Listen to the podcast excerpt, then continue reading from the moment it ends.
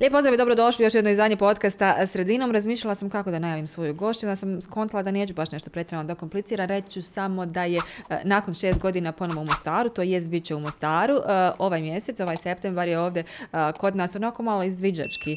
Rekla bih, a u oktobru već ima svoj koncert Goca Tržan. Dobro nam došli u Mostar. Hvala, bolje vas našla. Što šest godina? Osim one korone, jel? Ono, kako pa eto, već četvrta godina korona, od 2019. smo zapravo, jel? Problematični, to je skoro pa četiri godine će biti sada, tako da, pa nije, možda čak i nije šest, možda i pet godina. Mm -hmm. Znam da sam imala posljednji nastup, čini mi se kako se zove Pink Panther ili Pink, kako se zove ona Moguće, diskoteka, da, klub, tamo da. sam bila u velikom klubu, imala sam dva nastupa za redom. Ali ovaj, u Staru sam baš puno radila uvek i zvali su me u ovih posljednjih 3-4 godine dosta da radim. Međutim, napravili smo malo pauzu jer ja hoću da radim koncerte. Da, neće da dođete po ovim žurkama i tako to po klubovima. Pa nema potrebe. Ajde malo ima ovih mlađih sada što su ovaj što su jako popularni, neka to oni rade. A daj da ova starija gospođa odradi koncert. ja nisam rekla ovo starija, meni to ne djeluje ja tako. Rekla, da. Dobro, šta, e, šta očekuje publiku? Ajde da odmah krenemo sa ovim koncertom, pa ćemo se unatrag vraćati. 19. oktober, je li tako? 19. oktobra očekuje vas pre svega dobra muzika. Mislim, dobra svirka. Moji muzičari su fantastični muzičari. Ja sam dobar zabavljač, solidan, pa eto, zabavit ćemo se.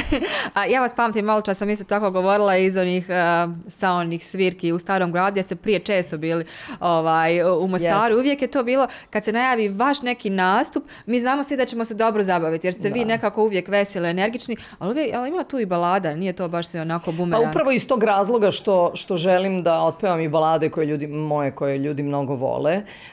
Znaš, ti u klubu ne možeš da možeš da otpeš jednu, dve balade na početku i na kraju i to je to. A ovo sve je samo rke koke, razumeš, je sad vreme je stvarno da otpevam i neke pesme koje su ljudi uz koje su mnogi odrasli. Mislim, mnogi su sastajali i rastajali uz te pesme, red bi bio. Da, otpivate. E, dobro, koliko u tim, puno je tih pjesama, puno je albuma iza vas, imate svašta nešto svoje da pjevate, nemate potrebu nešto tuđe da Tako je. pjevate, jel tako? E, koliko autobiografskog ima u vašim pjesmama? Sve je autobiografski. Svaka? Svaka ima jedan deo mene, apsolutno. Um, zato što mislim da čovjek koji se bavi muzikom ne može da izvodi muziku u kojoj, u kojoj se ne pronalazi. Onaj koji se uspješno bavi muzikom i onaj kome se veruje, mislim da ne može da peva pesme koje nije preživeo, proživeo, nije prošao kroz tu vrstu emocija. Jer, mislim, da se razumemo, pevanje je usko vezano uz glumu. Interpretacija je zapravo glumljenje neke emocije kroz pevanje. Ali ti ne možeš da glumiš nešto što nisi preživeo, tako, što ne znaš kako izgleda. Onda baš nije dobra gluma, ne bi bilo dobra gluma ako je niste To ti kažem, preživjeli. tako je, da. Dobro, no niste uvijek krenuli bili putem muzike, um, je, bili ste na nekom fakultetu pa ste ga napustili. Ja sam E, na poljoprivrednom fakultetu. A i to mi je Da. bilo onako zanimljivo.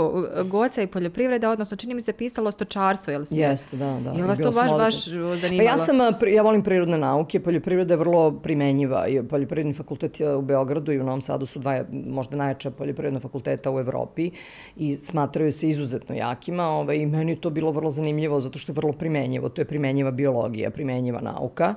Mislim, šta će meni sad, ja pra, radim proračun, ali me vidiš negde, ovaj. ali ja sam, pre nego što sam krenula na faks, ovaj, ja sam htjela da studiram glumu, pa je to bilo kao pe, ono, pauza, aj kao upisat ću poljoprivredu, tu ima puno biologije, ovaj, dok sledeće godine ponovno ne konkurišem na glumu, jer sam konkurisala na glumi posle srednje škole i ušla sam u uži izbor i nisam prošla na akademiju, pa sam bila u fazonu ponovo ću, međutim onda sam krenula da pevam, uh, posle već u- posle dva meseca kako sam krenula na faks, I bilo je gotovo s tim. Ja sam bila, fazonu, e, nećeš ga, vala Gordana, na glumu opet, nećete odbijati više. Nije ništa, fakultet dramskih umetnosti izgubio zbog mene.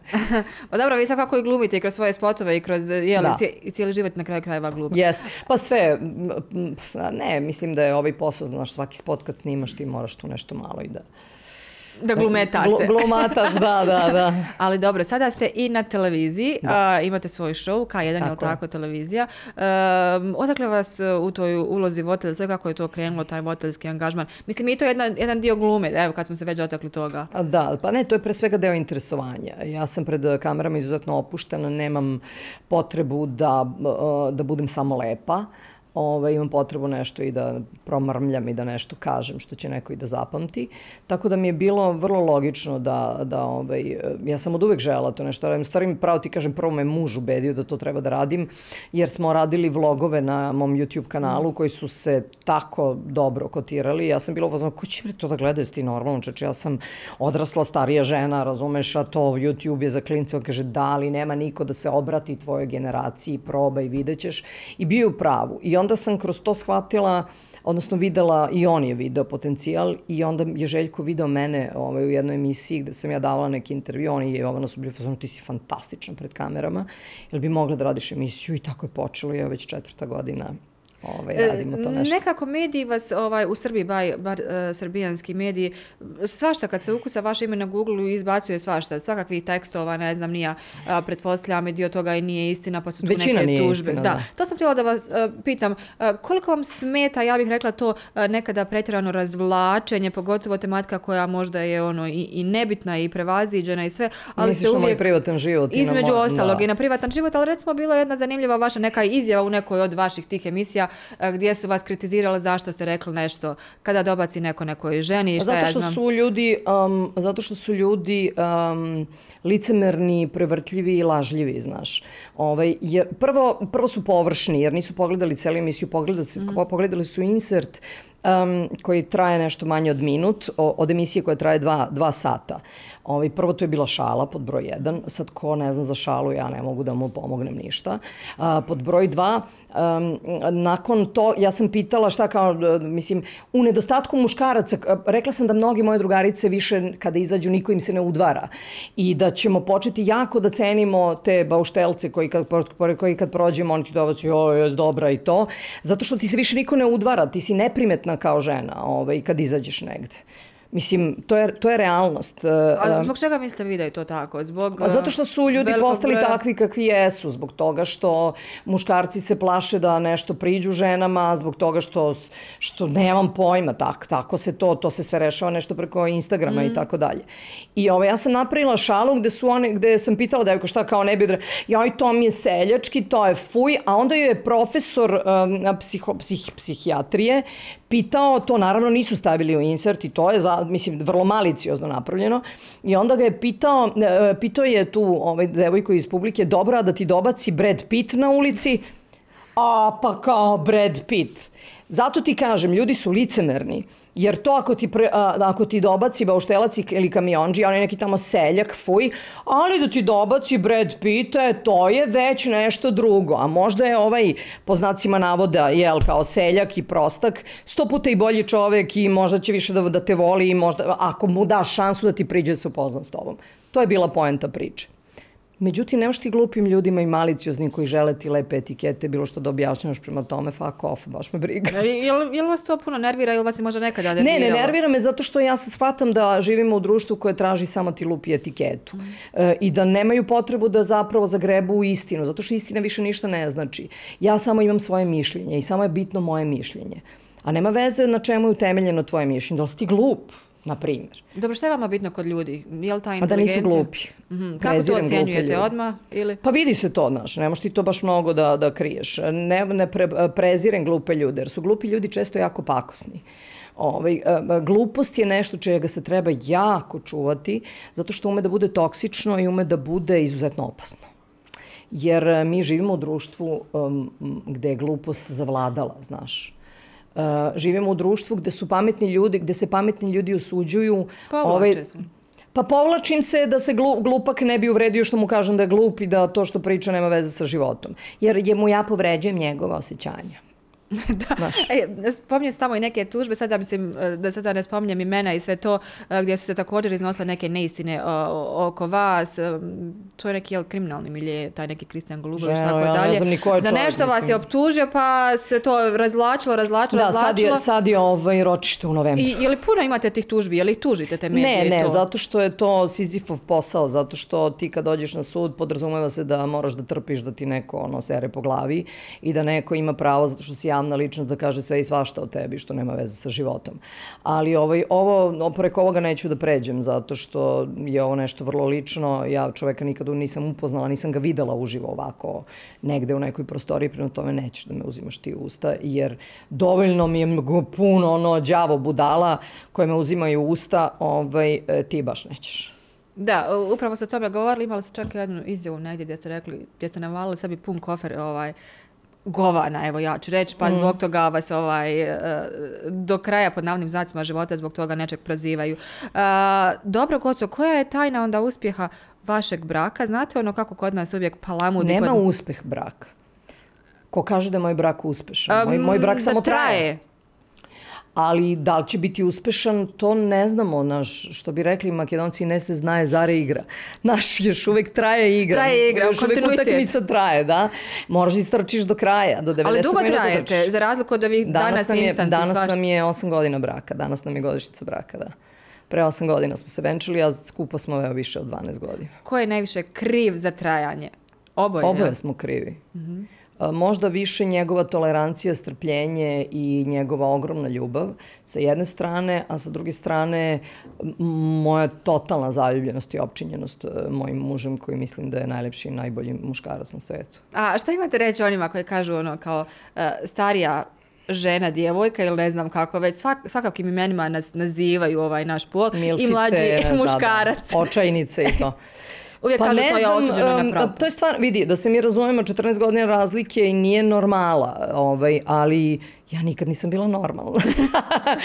ovaj, meni ništa to nije... kompliment. to je potpuno u redu. Vidi, mislim, živimo u vremena kada radite ono što želite, um, ono što nikoga neće unesrećiti, unesrećite sebe i svoju okolinu, svaku osobu koju u životu usrećite, ovaj, to je samo jedna dodatna um, pozitivna vibracija za vaš život. Morate u životu da skupljate pozitivne poene, ne negativne. Ja sam usrećila i sebe i svoje dete i nadam se svog muža i samim tim jedan ogroman broj ljudi oko sebe, jer srećan čovek je dobar čovek. Ča, mislim, kad kažem srećan, sreća se ne podrazumeva, sreća se gradi, stiče, sreća je nešto što moraš da zgrabiš, da prepoznaš. Um, mnogo je važno da u, kada, kada pojmamo sreću da se to ne podrazumeva. To ne mora svako da ima. To moraš da gradiš, to moraš da zaslužiš. Dakle, ne može se to biti da kažete nekome pod sretnom ste zvijezdom rođeni i to je tako, čisto po rođenju. Pa ne, kao ima to nešto, to astrologija, šatrogistu, ali... Jel vjerujete ali, u to uopšte? Ne, ne. Verujem da postoje neke opšte zakonitosti matematičke, ali Ne verujem u te tranje. A vjera i goca i to? Ja sam uh, verujuća i verujem u Boga, verujem u dobre ljude, verujem u ljubav, verujem u to da kad činiš dobra dela, da to mora, ne da ti se, ne, ti ne čiti, mislim, ja nikad ne radim dobre stvari da bi mi se vratilo, mm. odmah da se razumemo. Jer kada radiš dobre stvari da bi ti se vratilo, ti tu uključuješ ego, ti to stvari želiš da materializuješ. Mm, ja radim uh, dobre stvari zato što želim i zato što želim da vidim srećne ljude oko sebe. I nikad ne, ne očekujem da mi neko vrati.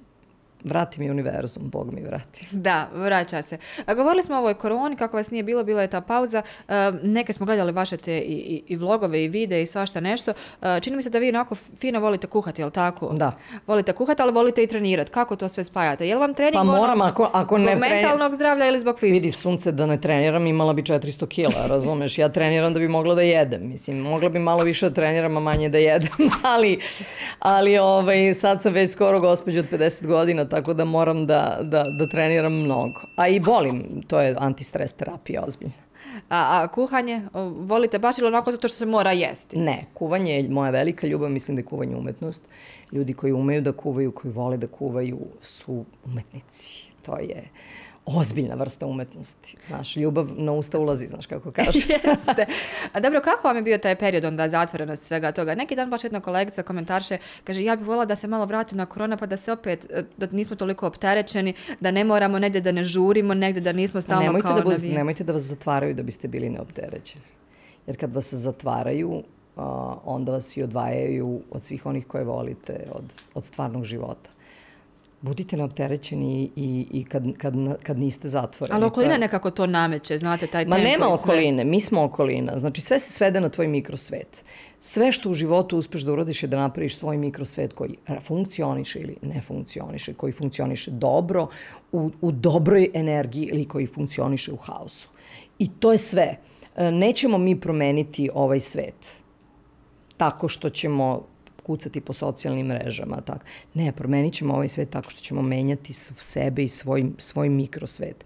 Okupljaćemo oko sebe ljudi koji imaju e, iste interesovanja, koji rade iste stvari kao i mi, koji vole iste stvari, koji vole prirodu, koji vole ljude, koji, me razumeš?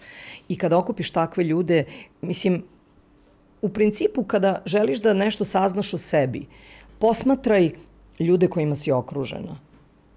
Objektivno ih posmatraj i analiziraj ih objektivno i saznaćeš sve o sebi. Jer ljudi koji te okružuju daju ti sublimaciju onoga što si ti zapravo. Da, naš izbor, dakle ono što smo mi izabrali. Tako je. Ogledalo, tako nekako tako je. Uh, ispada. Dobro, Goco, kako izgleda jedan dan u vašoj porodici kad niste ovako na točkovima stalno, jer imate sad nastup, jedan, drugi, treći, pa zaredom tako putujete, onako jedan običan dan.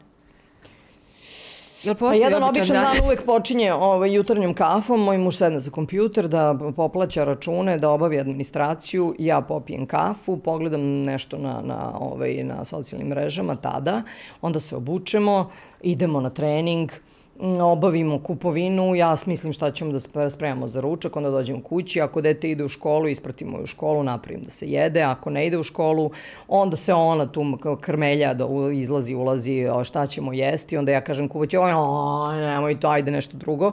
Ovaj, e, onda moj muž ode najčešće opet nešto radi, jer mini, ja najčešće opet nešto radim. Nema kod nas običnog dana, mi svaki dan koristimo da nešto radimo. I mislim da dan koji provedeš tako nešto besciljno lutajući u svemu i svačemu je izgubljen dan. Moraš da budeš... Kako se odmarate onda?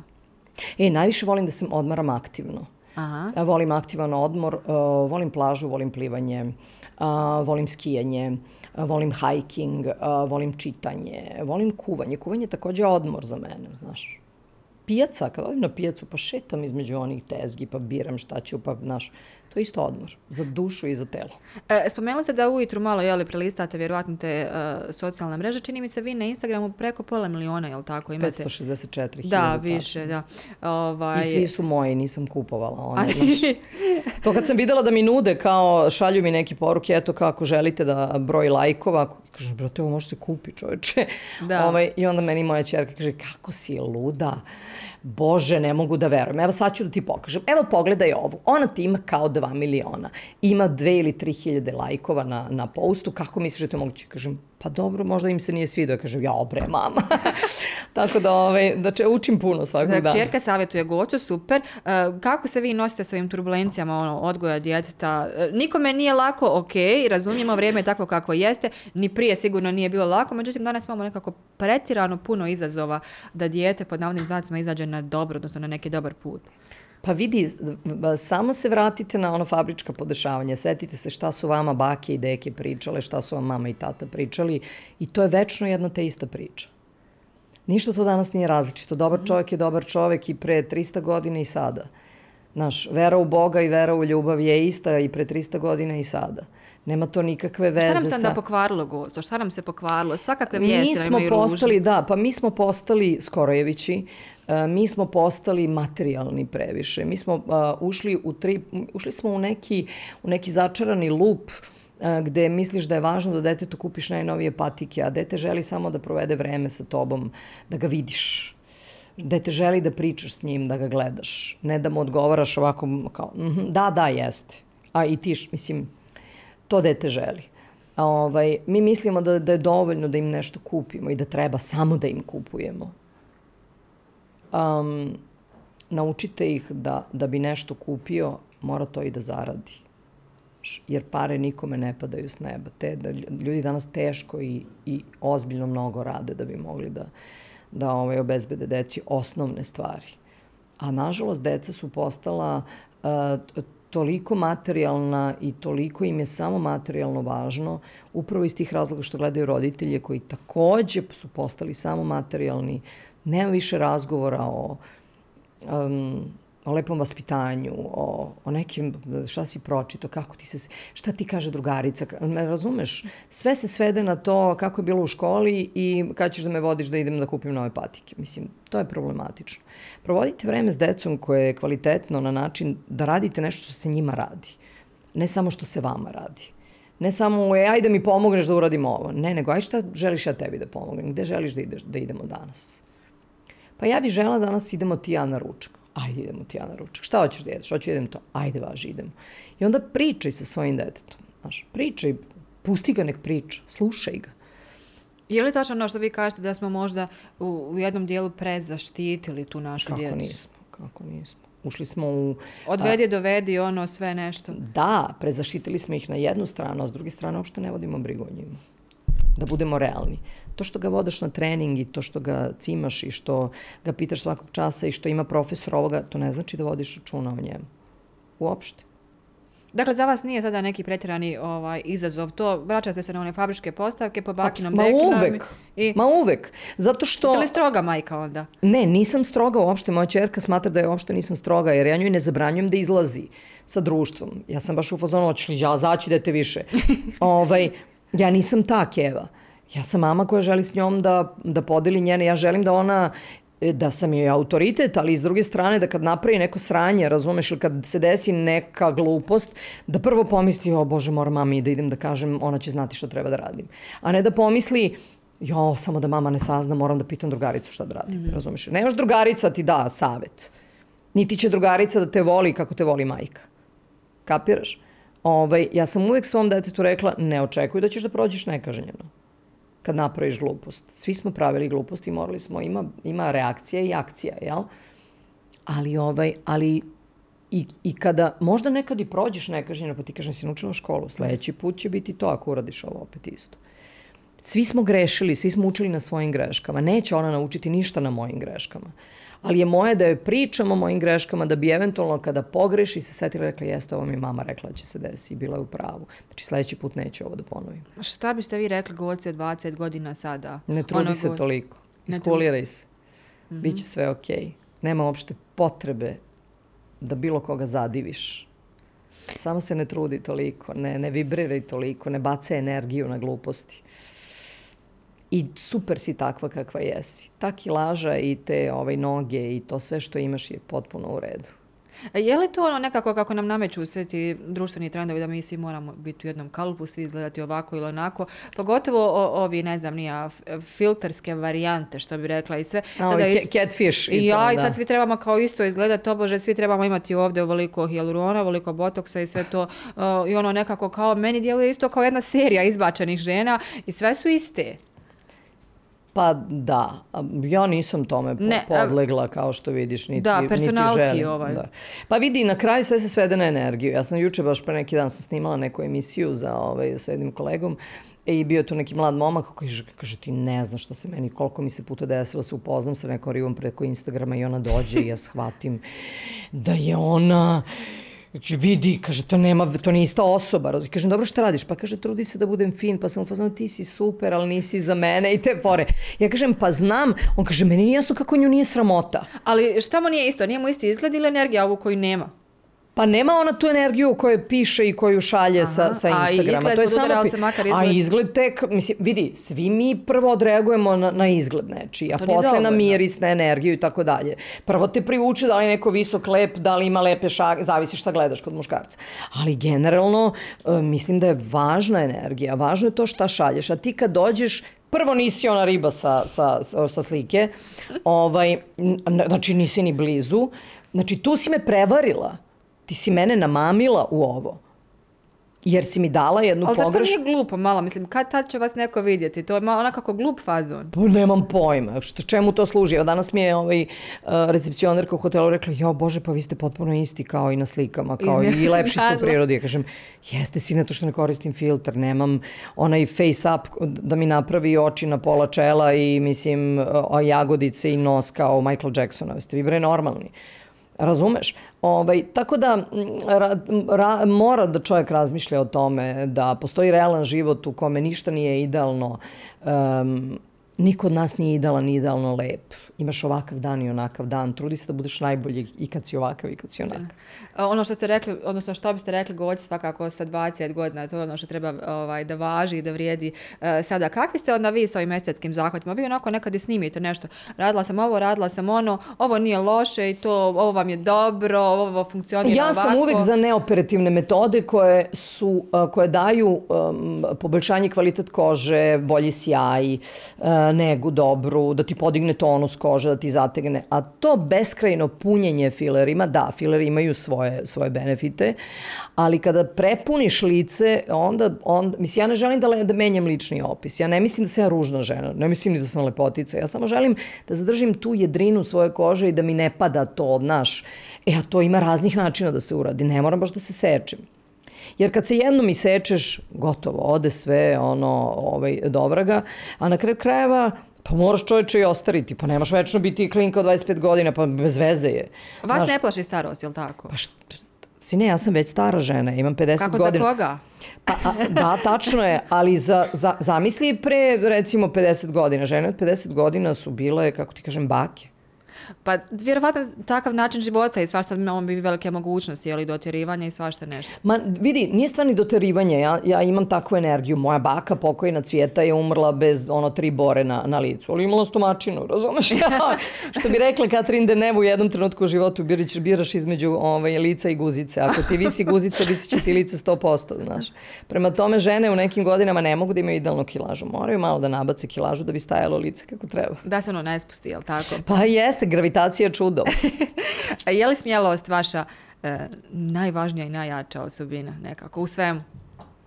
Ne, moja najjača i najbolja osobina koju imam je um, um, ogromna um, empatija i ogroman, uh, ogromna ljubav prema ljudima. Iako mu nis, mi nisu dali baš mnogo razloga da ih volim. I vjerujete li ljudima? Imate li povjerenje u ljude? Um, da, i dalje. Moj muž recimo ne veruje, on je mizantrop neviđeni. Da, kao Ove, ja. da, da, a, on ve, a ja verujem, ja verujem u ljude, ja verujem u čovečanstvo i dalje. Iako kažem ti često ti da mnogo razloga da ih otpišeš, ali na kraju krajeva sve što imamo je imamo jedni drugi.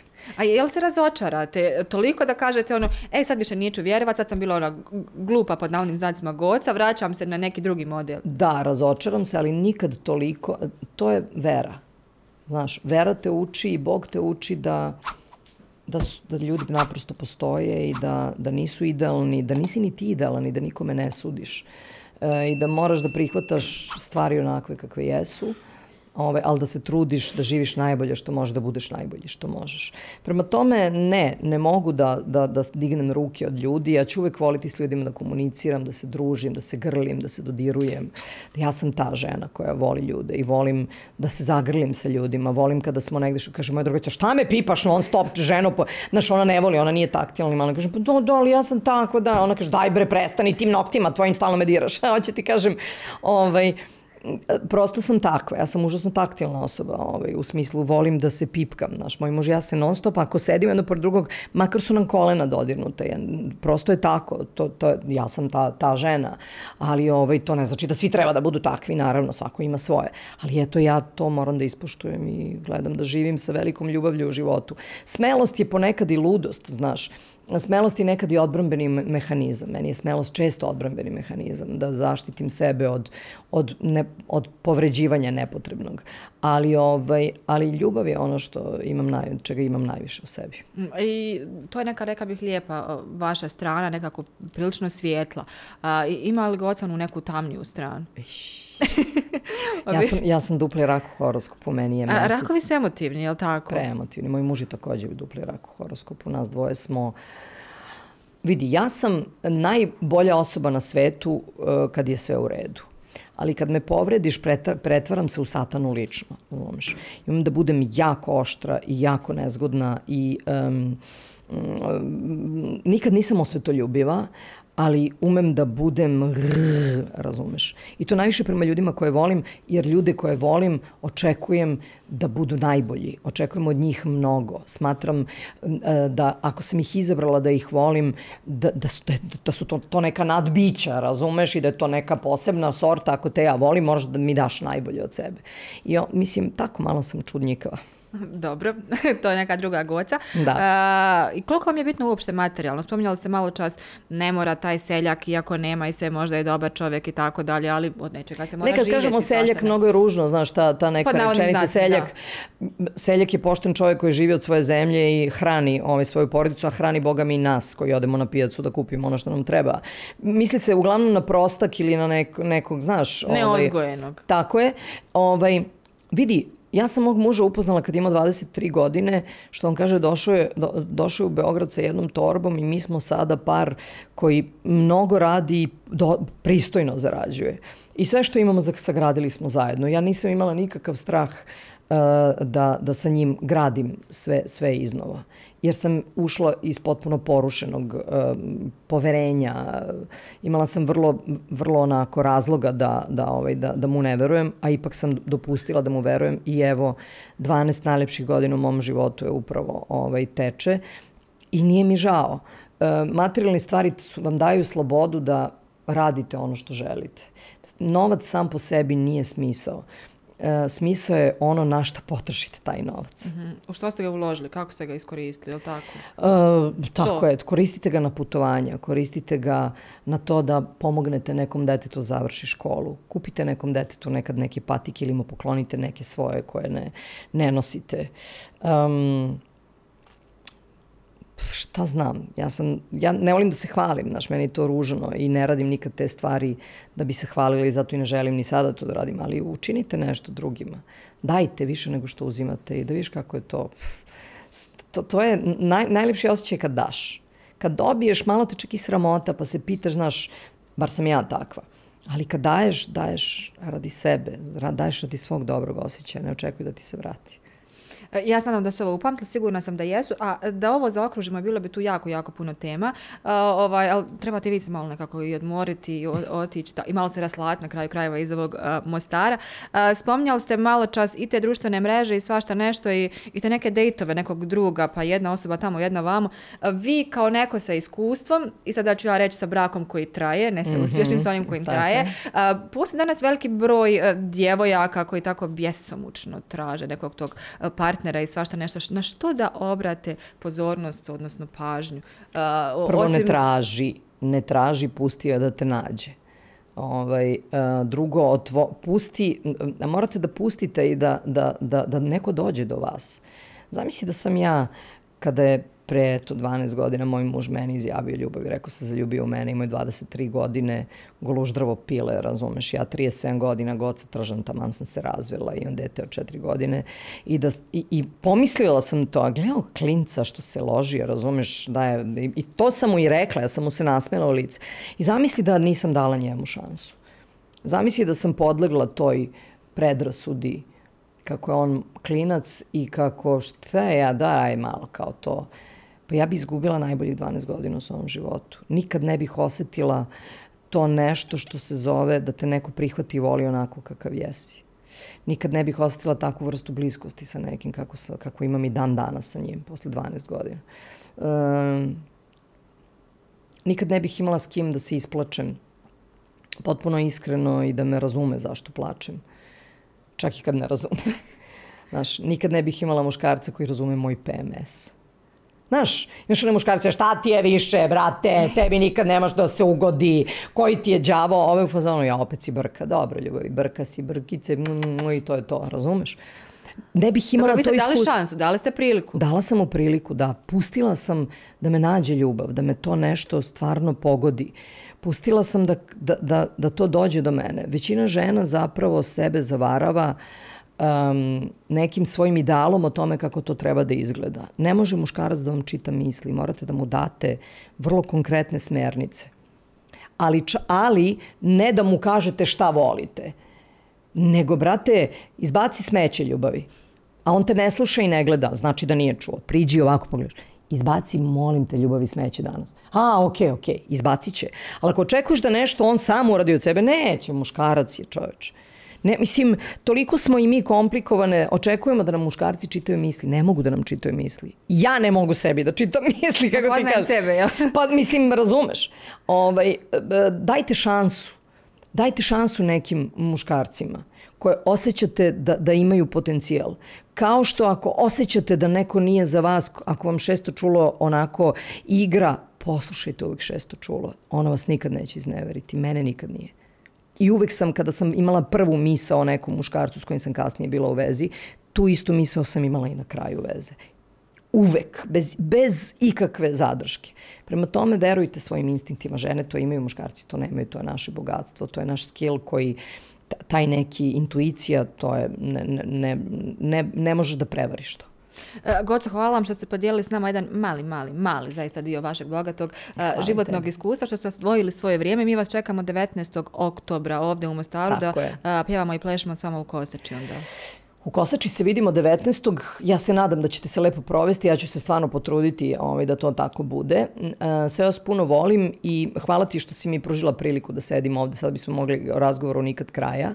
Ovaj, Ali eto, sviđa mi se kako si postavljala ta pitanja, zanimljiva si. Hvala vama što ste došli, što ste nam uljepšali ovaj studio svojom energijom. Znate, nisu uvijek svi tako, odnosno nemaju svi istu energiju, to vjerovatno znate. A mi se vidimo iduće sedmice. Ćao, vidimo se iduće sedmice.